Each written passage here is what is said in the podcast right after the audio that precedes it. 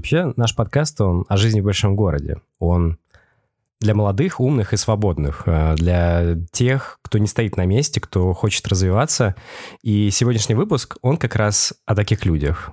Знаешь, э, я с тех пор, как стала не только работать, а еще и участвовать в найме новых сотрудников, я очень скептично отношусь к дипломам э, номинально крутых вузов. Непосредственно был один случай, когда к нам пришла девочка с ну, реально крутым образовательным бэкграундом. У нее был крутой университет государственный, э, с красным диплом, хорошие оценки, отзывы от преподавателей, там очень много участия в различных мероприятиях около вузовских. Также у нее была зарубежная магистратура, тоже в крутом университете, не буду его называть, но, скажем, в Германии. И, блин, она оказалась настолько неприспособленной к работе, то есть человек с турбо крутым образовательным бэкграундом оказался настолько неприменим к простым, довольно-таки рабочим задачам, что я даже не знаю, почему так. И я обращала на это внимание очень часто, когда на собеседование приходят люди прям вот с такой стопочкой классных дипломов, ты с ними разговариваешь и понимаешь, что... м И я не говорю, конечно, что все выпускники крутых вузов не приспособлены к работе. Сто процентов это не так.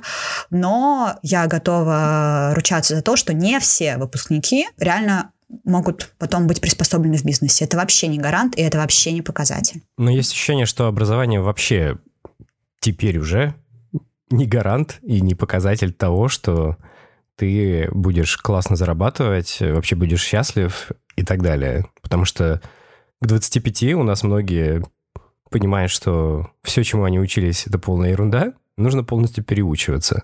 А вот это вот еще фраза, которая прям «забудьте все, чему вас учили в институте». Это же такая прям уже, ну серьезно, это баян. А почему это нужно забывать? А зачем вы меня этому учили, если это теперь нужно забывать? И э, при этом процесс получения новых знаний – это что-то очень нужное. То есть тебе нужно учиться, тебе нужно быть в контексте. При этом нужно ли идти за образовательной корочкой, вроде бы она тоже нужна, потому что хоть ее никто и не ценит, без нее тебя, ну, во многие места все-таки не возьмут. Я вот сейчас понимаю, что мне не так важно именно, какой конкретно вуз закончит потенциальный кандидат, который придет ко мне устраиваться на работу. И тем не менее, без этого диплома я человека взять не могу, потому что требования компании у тебя должна быть корочка. И вот это вот забавное противоречие, мы как будто сами себя в него загнали, и как теперь из него выбраться, не до конца понятно. Нужно ли вообще учиться? Что, как, как понимать учебу сегодня? Что это такое? Сегодня говорим о том, как мы учимся, снова учимся, а потом переучиваемся в наших больших городах. Это «Хотели как лучше».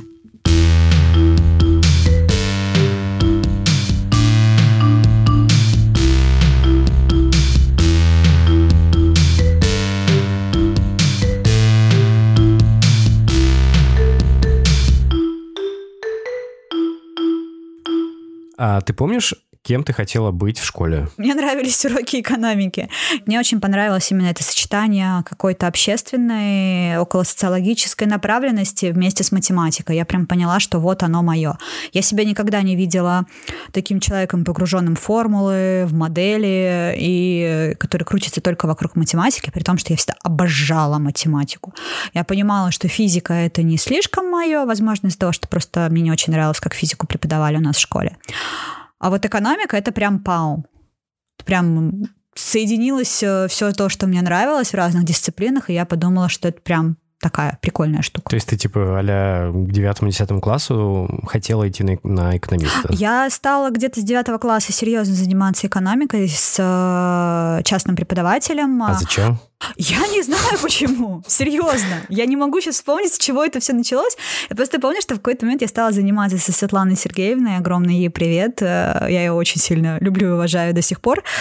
И э, мне просто это было интересно. Блин, подожди. Мы стали готовиться к каким-то олимпиадам, разбираться в разных этих процессах, и ну, как хобби у меня такое ну, было. вот в школе, да, я, я просто вспоминаю, что я занимался, например, математикой э, углубленно, потому что у меня с ней всегда немножко какие-то были траблы, вот, но я занимался к тому, чтобы сдать ЕГЭ, к тому, чтобы в универе мне было легко. А, ну у нас еще и был физмат-класс, поэтому там просто нужно было хороший уровень, потому что мы там уже в 11 классе интеграл проходили. Плюс еще я вот сейчас не помню, по-моему, в 10 классе у меня была такая штука, как учебная фирма.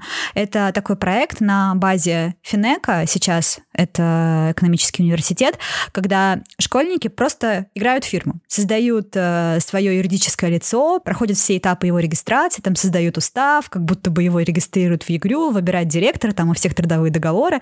И вот мы в это все игрались. Мы тогда участвовали в каких-то ярмарках, куда приезжали другие ребята, которые тоже делают свои фирмы, мы как-то все общались. И это было тоже очень прикольно. И, возможно, где-то тогда я поняла, что мне реально близка тема корпоративных финансов. Как называлась ваша фирма? Парижские ночи.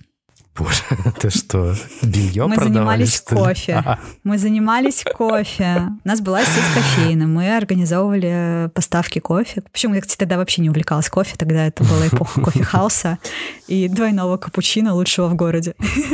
Со вкусом карамели, да. Блин, а я в 10 Да, я в 10 классе увлекался дебатами. Была такая телепередача «Игра ума», и наша школа участвовала в ней. И... Максим тогда уже был медийным чуваком, да. Да, нас показывали по телеку, и вот, и мы там позорились на весь мир. А, в смысле того, что мы обсуждали какие-то серьезные вопросы, строили аргументы, вот это все было очень круто, и я тогда помню, что, ну, я не мыслил какими-то конкретными предметами, хотя мне, например, очень нравилась история, но я никогда не думал, что я пойду и буду историком. У меня никогда такого в голове просто не возникало, потому что я изначально думал, что, блин, историки наверняка плохо срабатывают. Ну, вот у меня такая мысль уже была, и она, ну, видимо... Кому придет в голову заплатить историку?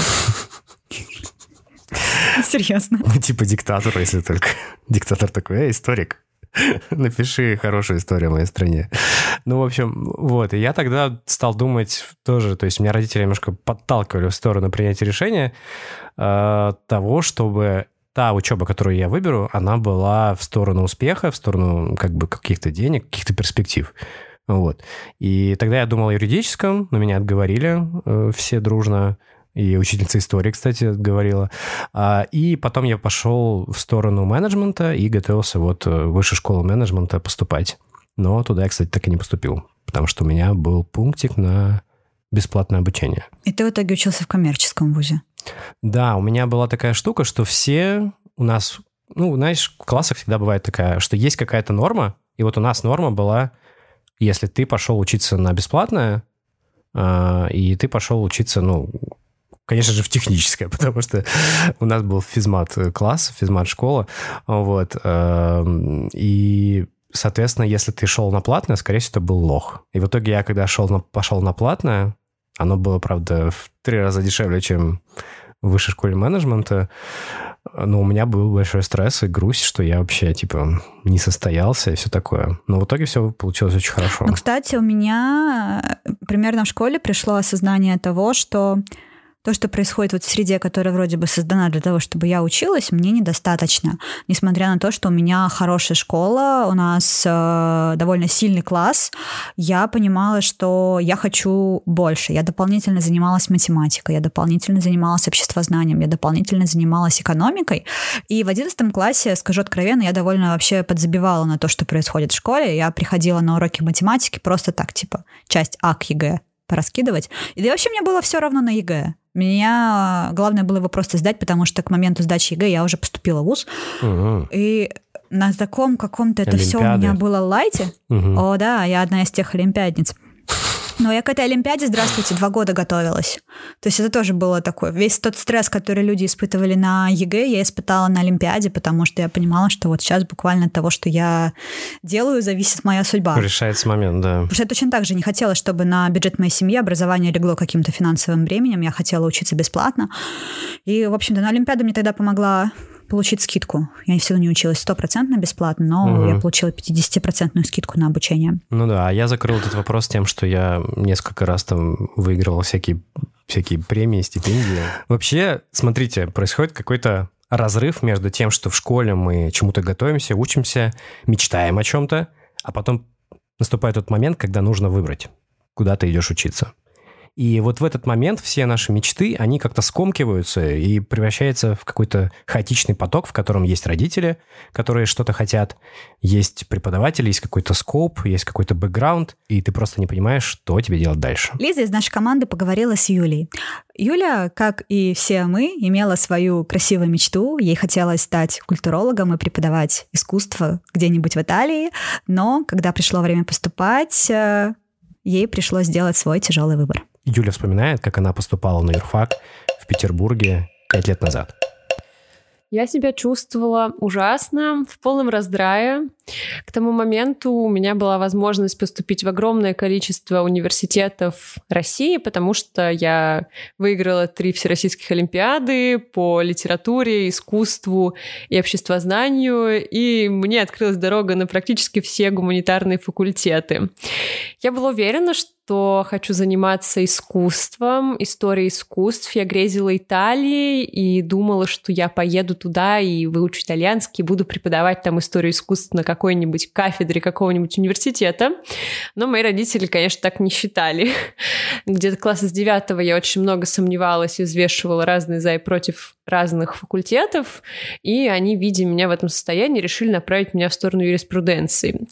И словно по инерции, тогда, когда я, казалось бы, уже не нуждалась в этом направлении, они продолжили ну, скажем так, продавливать эту идею как что-то более солидное, серьезное и стабильное. И в итоге я пала под натиском, и помню один момент, я на даче, лежу на полу, э, рядом сидят родители, у меня скатывается слезка так сбоку лица, потому что я понимаю, что я предаю свою мечту и, кажется, готова таки отказаться от нее и пойти по пути наименьшего сопротивления. Знаешь, что меня всегда здорово напрягало примерно в каждой системе образования, примерно в каждой стране? Это то, что тебе, ну вот типа лет в 16-17 нужно принять такое судьбоносное решение, как строить всю свою жизнь дальше. Ну, ну что в голове у людей в 16-17 лет? Мне кажется, какой-то замес из поп-культуры, советов родителей, старших братьев и каких-нибудь друзей семьи, которые там залетом просто пришли и сказали, тебе надо идти в юриспруденцию, они классно зарабатывают. Ты такой, ну да, наверное.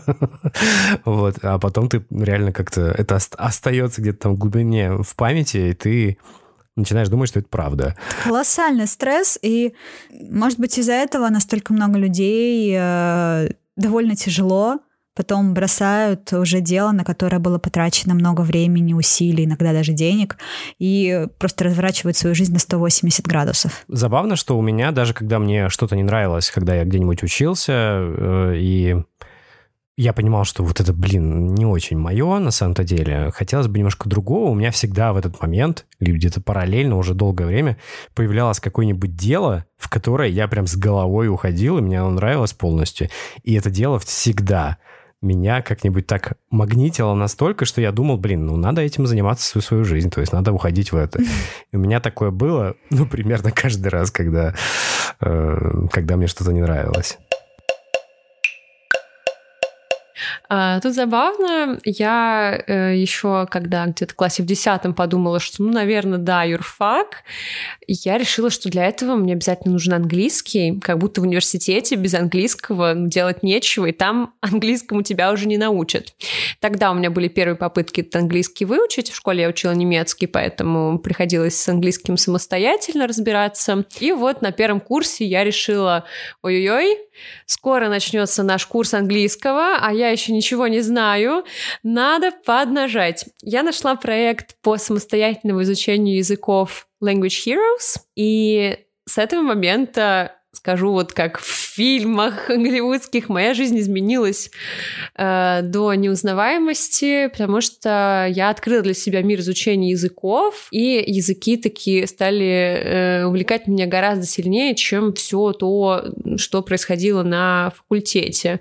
Э, английский был первым, но потом, спустя год, э, к нему присоединился итальянский.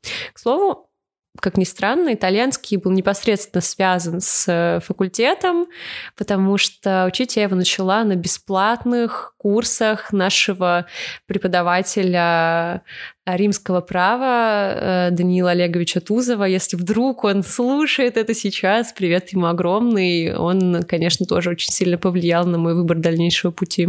У тебя бывало так, что во время учебы ты понимал, что это не твое, и хочешь оттуда свалить и вообще заниматься чем-то другим? Знаешь, мне кажется, у меня вообще по жизни есть такая штука, что любое бросить что-то я воспринимаю как э, как будто я с чем-то не справилась. То есть, если я принимаю какое-то решение, то я не подвергаю его анализу до тех пор, пока я не доведу дело до конца. Ну, то есть, если я поступила в ВУЗ, я его закончу. И только потом я уже буду думать, было это хорошо или плохо. Посередине я дело не брошу.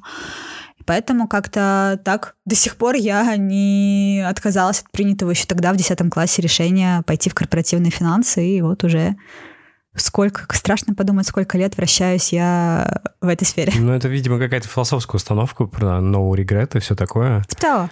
Потому что ну, у меня как-то все время было, было какое-то переосмысление, оно часто меня раз в три года примерно накрывает, потому что примерно на третьем курсе банковского я пришел к родителям и сказал, что, ребята, я хочу на режиссуру. Я вот типа... А родители такие... Семестр доучиваюсь.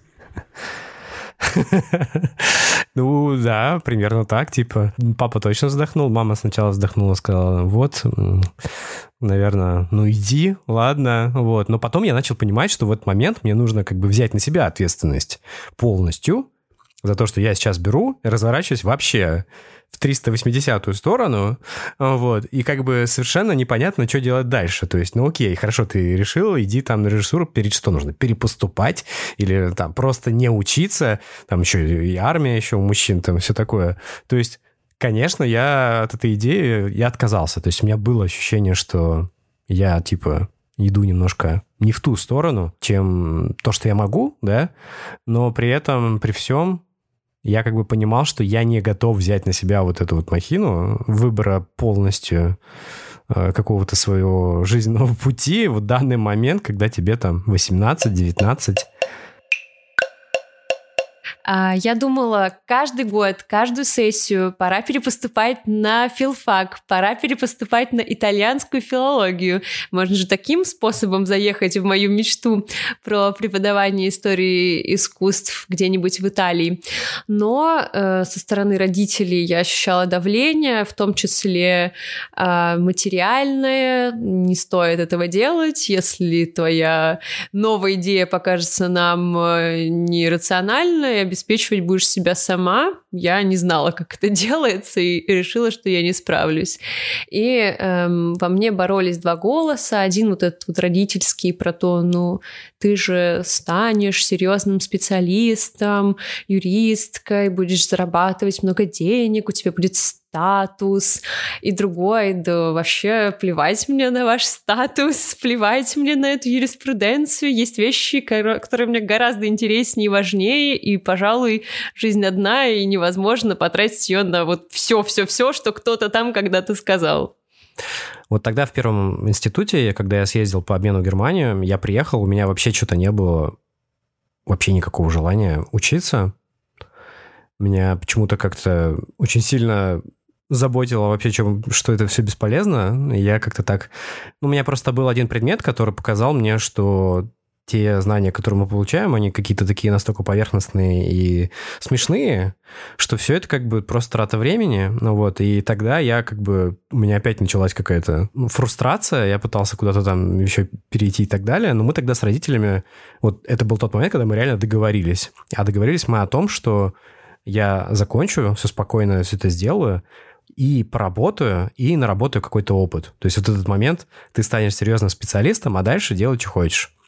Я его принял, эту позицию, потому что, ну, действительно, после вуза э, найти работу, во-первых, это сложно, а во-вторых, тебе нужно действительно иметь какую-то профессию, то есть, ну, не то, что нужно, но так принято в обществе сейчас до сих пор. Может быть, сейчас уже не так, но тогда было принято, что тебе нужно иметь какой-то знак, какое-то имя, какую-то профессию. И я вот это принял, и, в принципе, так и получилось. То есть я поработал, получил опыт, а дальше э, менял свою жизнь. была, да, 2-3 месяца юридической работы, которая меня настигла сама через общих знакомых. Меня там позвали в одну фирму. И вроде бы у меня все получалось, и вроде бы у нас была налажена коммуникация, и вроде бы это не было тем, а, что очень часто связано с юридическими работами, какие-то дикие переработки, э, скучные задания и отношение к тебе как к расходному материалу. Но я чувствовала себя так плохо, когда я делала юридические задания. Мне казалось, что я опять себя предаю. Спустя столько лет сомнений, размышлений, переживаний я опять опять делаю что-то, что не является для меня аутентичным, и в какой-то момент я приняла решение, что, пожалуй, все, больше не надо. Может быть, там все деньги мира, может быть, там весь статус и успех мира. Пожалуй, я передам это кому-то другому, а себе оставлю что-то для души.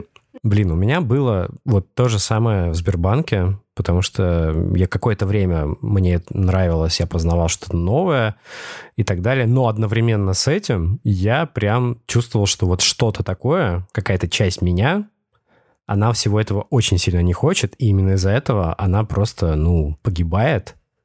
И это и стало причиной, почему я стал достаточно быстро придумывать, что мне делать дальше – и я придумал вот историю с образованием и пошел учиться в Европейский университет Санкт-Петербурга. Хочешь ли ты сказать что-то себе спустя пять лет назад? С Юлей разговаривала Лиза из нашей команды. То 17-летней Юли а, уже от Юли, который 22 года и который уже занимается совсем другими проектами. И да, расскажи немного, чем ты занимаешься сейчас и как ты себя в целом чувствуешь.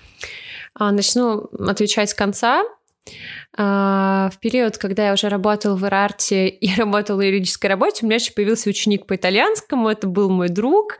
А, к тому моменту мой итальянский уже был на высоком уровне, я очень много времени этому посвящала, и я решила попробовать себя в преподавании. Ну вот эта вот попытка преподавания вылилась в то, что сейчас это моя full тайм работа, и э, я работаю в языковой школе Виарома, и мне бы хотелось э, сказать ну, 17 десятилетней себе, что себе можно верить. Даже если твой голос очень тонкий, и он едва-едва слышен э, в хоре голосов других взрослых, солидных и значимых людей, люди хотят тебе добра, люди могут быть твоими близкими, все равно голос, который действительно знает правду, который знает ответ на все вопросы, это твой. А если твой голос говорит «я не знаю», это тоже нормально. Нужно просто исследовать, пробовать, э, пытаться, показываться. И в какой-то момент он скажет, «М, кажется, вот это мне нравится чуть-чуть больше, чем вот это вот другое.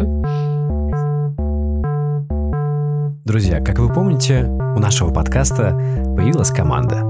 Поэтому следующую историю рассказывает Кирилл. Многие ставят онлайн-образование, как и наш следующий герой. Его зовут Дмитрий Петернев, и он учился на психолога в Великолукской физкультурной академии. Ему не понравилось, как устроено обучение, и он отчислился и ушел в армию.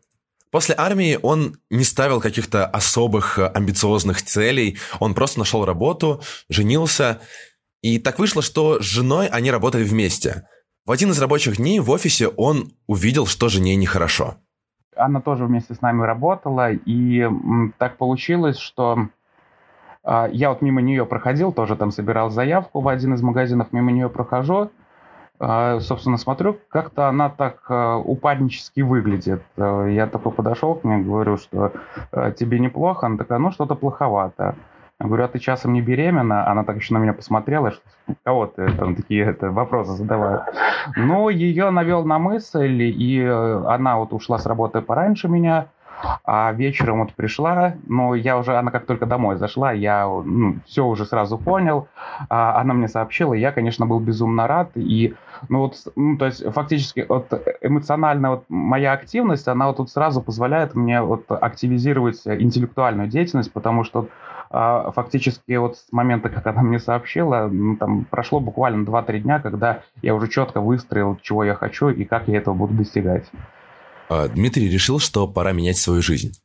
И начал быстро придумывать, как это сделать. Кто-то из моих знакомых вот произнес нетология, я вбил в поиск, зашел на сайт, начал читать, какие там а, курсы они предлагают, ну, посмотрел, и все. То есть я отложил эту историю. И после этого, то есть, ну, принцип, э, срабатывает принцип контекстной рекламы, то есть меня начала, начала эта контекстная реклама преследовать там на сайтах, в мобильных приложениях. И вот тогда вот уже произошел щелчок. А как они меня нашли? А как они поняли, что я именно эту страницу ну, там, посещал? А, а как они вот там понимают, что именно там в тексте объявления вот именно это для меня стало бы актуально?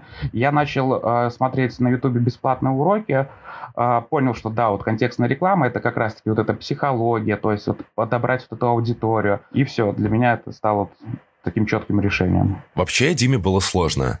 Работа с digital-рекламой – что-то совершенно новое для него. А вот вопрос вот там вот э, составления текстов, там, ну, это вот было сложно. То есть некоторые домашние задания там действительно делал там а, по 16 часов, и вот прямо за один присест мог вот потратить 10 часов, чтобы выполнить домашнее задание. А, Дмитрий понимал, что курсы от онлайн-школы – это еще вообще не гарантия работы. И поэтому он изучал рынок и пришел к выводу, что ему нужны еще сертификаты. Период, пока я учился на контекстной рекламе, я узнал, что у Яндекса, у Google есть э, сертификация, а, там дополнительные по направлению специалиста по контекстной рекламе.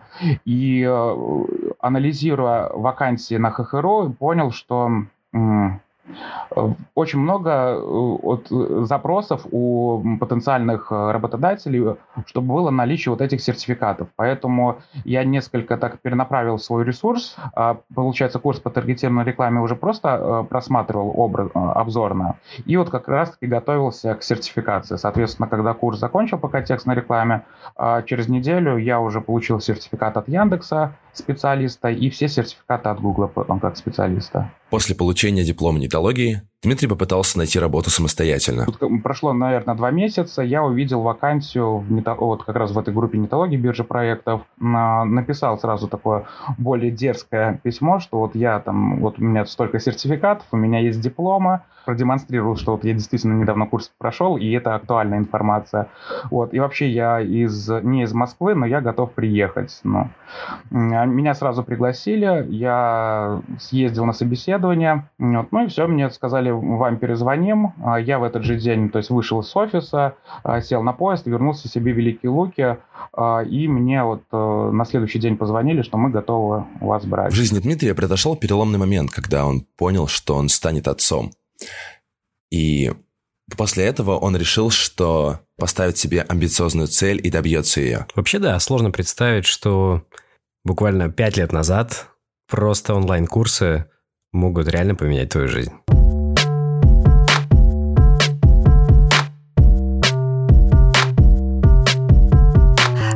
Несмотря на то, что я училась в Европе и видела, как со мной на курсе учатся как 18-летние ребята, так и 40-летние люди, которые просто получили потребность получить образование по другому профилю, лично я сейчас, в свои почти 30 лет, я бы не пошла учиться. Я бы решила, ну, типа, ладно уже, все. Почему?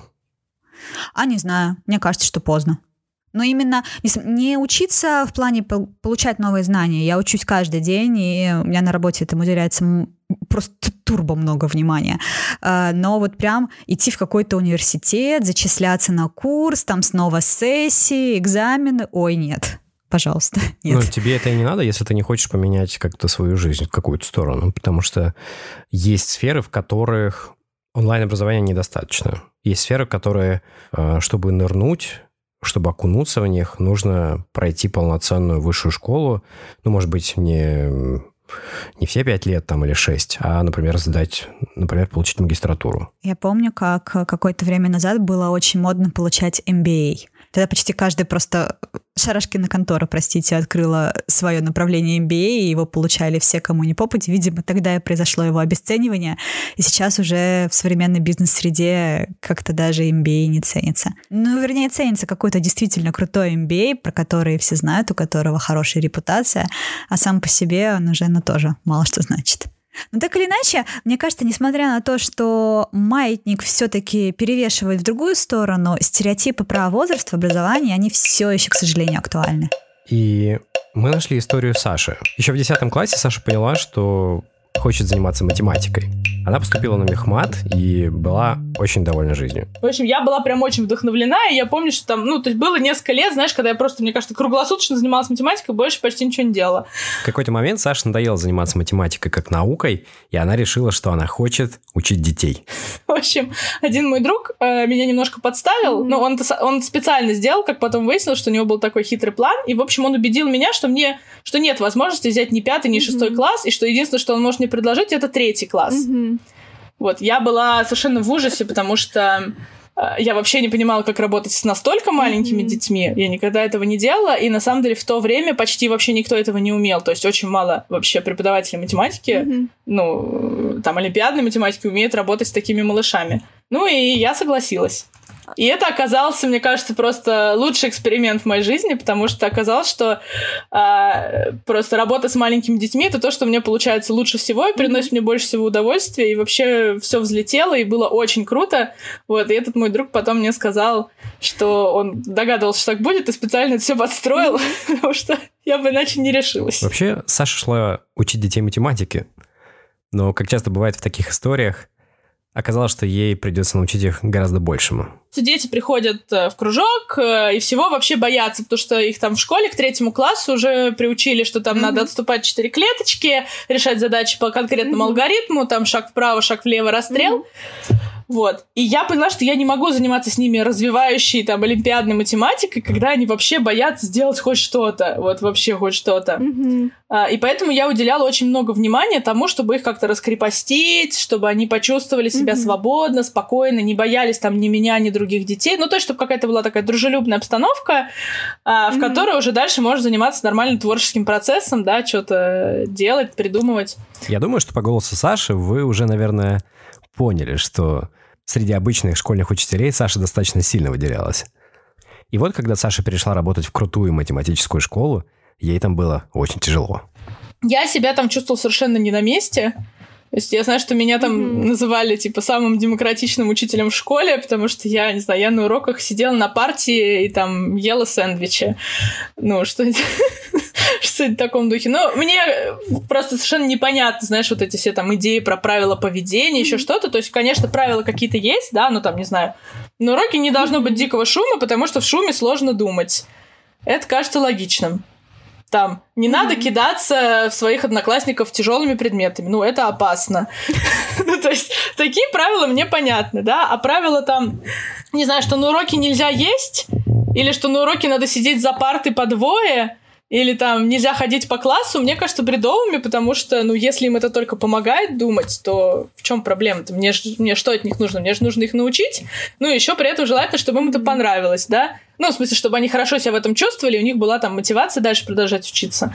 Вот. Ну и, конечно, на меня коллеги немножко косо смотрели, а я на них смотрела с большим удивлением. И у меня, знаешь, у меня было очень много такого внутреннего сомнения, вообще правильно ли я делаю, вообще можно ли так, а, вообще не делаю ли я хуже. Вот, тем не менее, ну, мои ученики вроде нормально учились, там выступали на Олимпиадах нормально, и как-то, ну, то есть какой-то образовательный эффект от этого был, и при этом еще у меня с ними были очень хорошие отношения. К этому времени Саше было уже не так интересно преподавать, потому что преподавание стало какой-то обыденной вещью. Ей стало куда больше нравиться разбираться в том, чтобы детям было комфортно, в том, чтобы им нравилось учиться, разбираться в их психологии.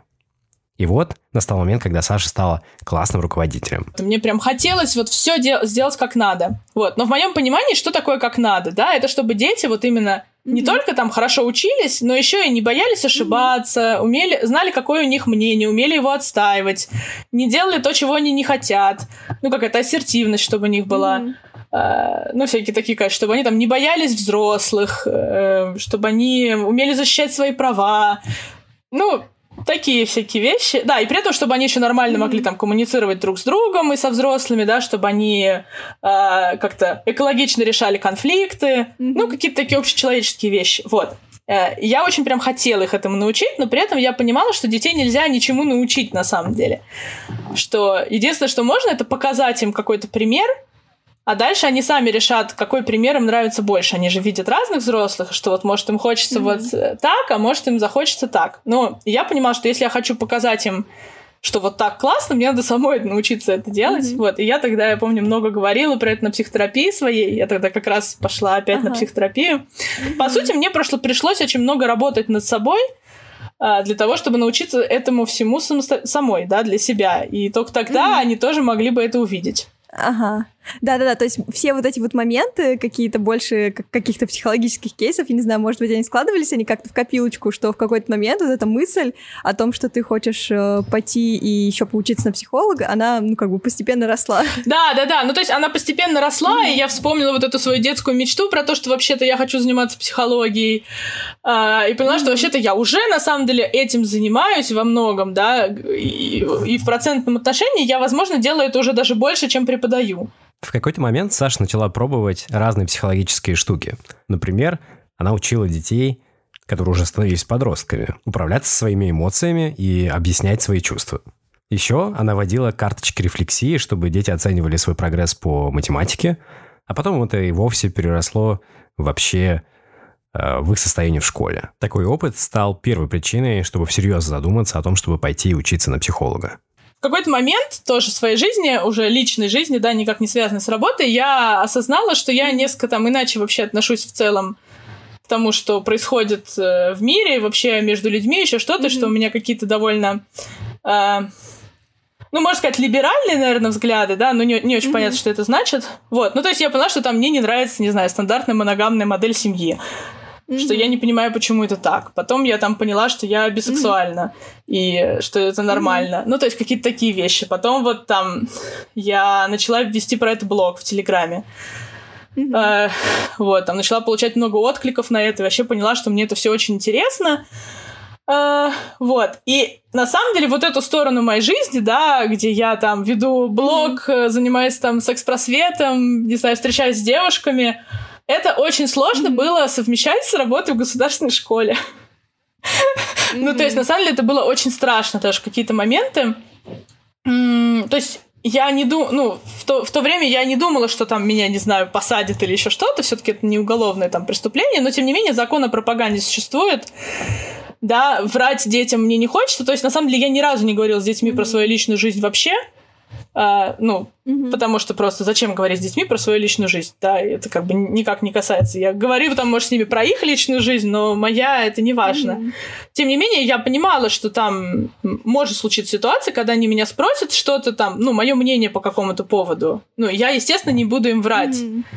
А, и на самом деле такие ситуации бывали, просто, ну, мои там дети очень адекватные, родители по большей части у них э, очень хорошие, вообще у нас тоже прекрасные отношения с ними, а, поэтому мне не было проблем. Но я понимала, что они, на самом деле, в любой момент могут возникнуть. А, и может быть там скандал, меня могут уволить, там может вообще много чего случится, да, там мы знаем, что случилось с Юлей Цветковой. Ну, это было уже после того, как я э, уже решила уйти из школы. Но все равно, то есть я знала там случай, не знаю, что учительницу увольняли за фото в купальнике. Несмотря на то, что Саше очень нравилось работать в школе, вести двойную жизнь оказалось совсем непросто. Там утром, днем я работаю в школе с детьми, веду кружки, мне это классно получается, мне страшно нравится. А там вечером я превращаюсь в человека, который пишет про секс, там ходит на всякие вечеринки, встречается с кучей людей. Вот. И, ну, такая двойственность меня очень ну, меня очень беспокоило, и на самом деле очень, очень сложно так жить.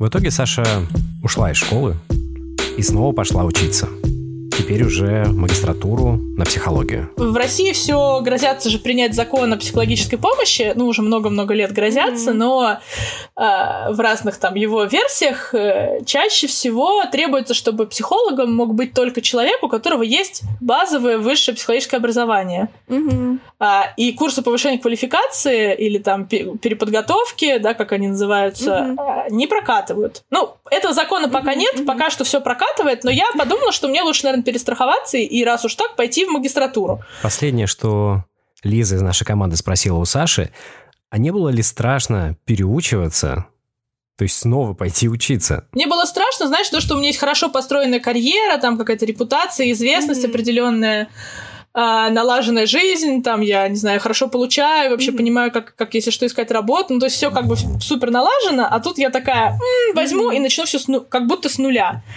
На самом деле понятно, mm-hmm. что это не совсем с нуля, потому что все-таки эта профессия, она связана с преподав... ну, есть какие-то связи с преподаванием, и я не могу сказать, что это совсем mm-hmm. прям с нуля, но все-таки страшно, что вот я опять буду начинать, потом мне, меня никто не будет знать, мне опять надо будет там искать работу, mm-hmm. чего-то учиться, добиваться. Вот, mm-hmm. я нашла себе научного руководителя, с которым я буду писать курсовую про немоногамные отношения, и все нормально на это смотрят тоже. Вау. Да, то есть я вообще ни с каким, ни с хейтом, ни, с, ни с непониманием пока не столкнулась. Большая часть группы — это люди вот именно... Ну, я не знаю точно, какого они возраста, но там есть кто-то и сильно старше меня, есть кто-то примерно моего возраста. У нас есть несколько человек, которые только-только закончили бакалавриат, но они в меньшинстве. У тебя есть сейчас какое-то желание учиться где-нибудь? Нет. Или чему-нибудь? Боже упаси, пожалуйста, нет. Так, поподробнее, почему? Но опять же, я очень разделяю, я очень четко разделяю э, именно погружение в академическую среду. Вот этого мне вообще не хочется. Сессии, экзамены, лекции, что-то там сдавать, какие-то курсовые. Пожалуйста, не надо все. Я считаю, что я отстрелялась. Учиться, да. Получать новые знания, да. От меня моя работа требует э, того, чтобы я постоянно была в курсе того, что происходит на рынке. То есть я учусь по своей сути каждый день час в день у меня посвящен образованию. И я считаю, что это, в принципе, процесс бесконечный. Если ты остановишься, то все. То ты остановишься. Ну, на текущий момент это правда, так оно и есть. То есть, если ты думаешь, что ты получил профессию, специальность, и все, больше никогда не будешь ничего учиться, это не так. То есть это уже сто процентов не так.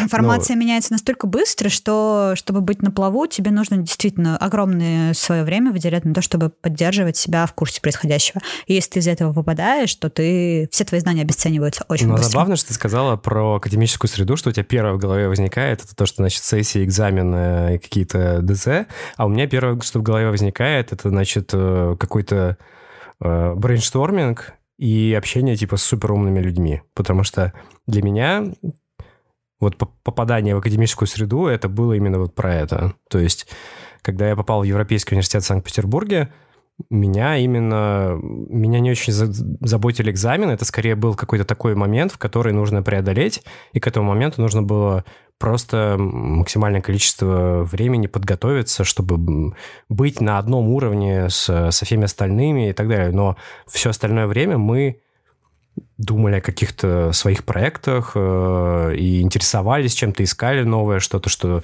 что тебя реально интересует. И это очень круто. Это звучит как какая-то а, академическая среда, но очищенная от шелухи, очищенная от бюрократии, которой сейчас очень много, от каких-то, ну, вот таких вот рудиментов, которые к ней прицепились, когда очень у многих образование превращается не в получение знаний, а в работу на зачетку. Возможно, отсюда и берутся те самые э, соискатели на вакансии, про которых я рассказывала в самом начале выпуска, которые получили корочку, но не знают ничего.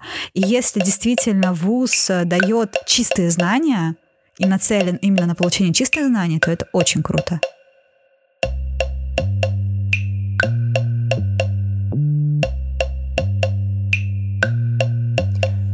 Мне кажется, что опыт высшего образования в России, он вообще просто травматичный.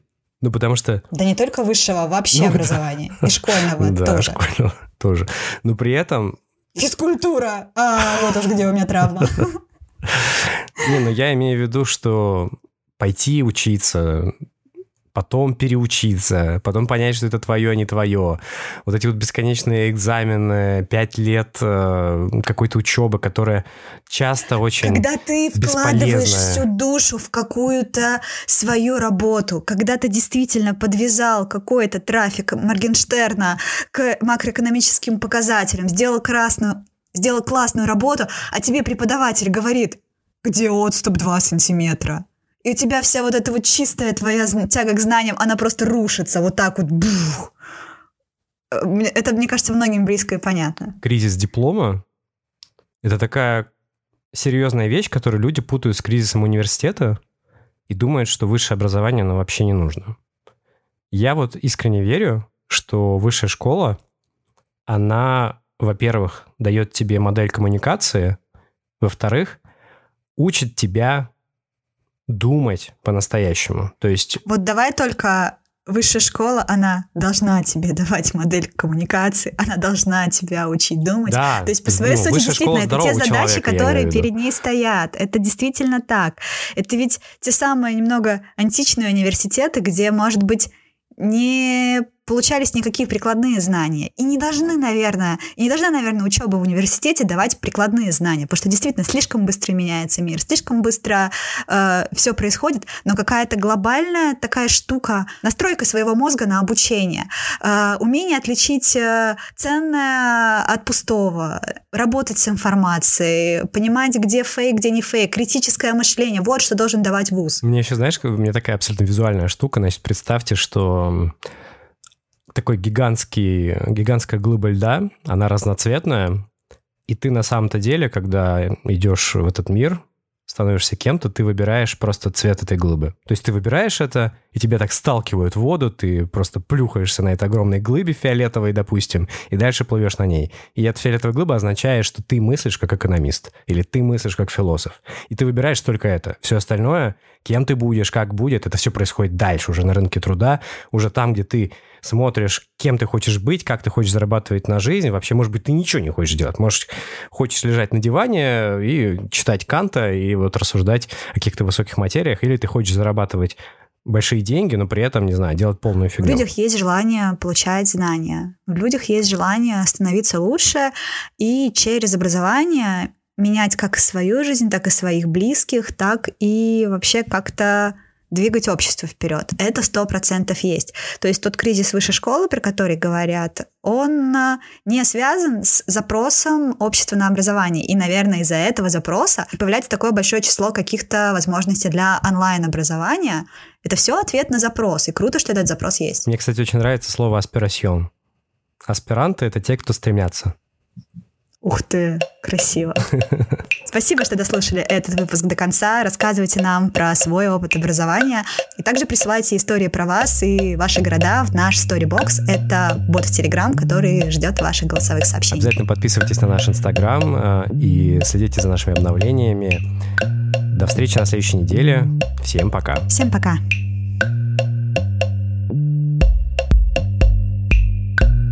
Над выпуском работали Кирилл Кирипайтис, Лиза Белкина, Алена Шестопалова и Макс Адамский.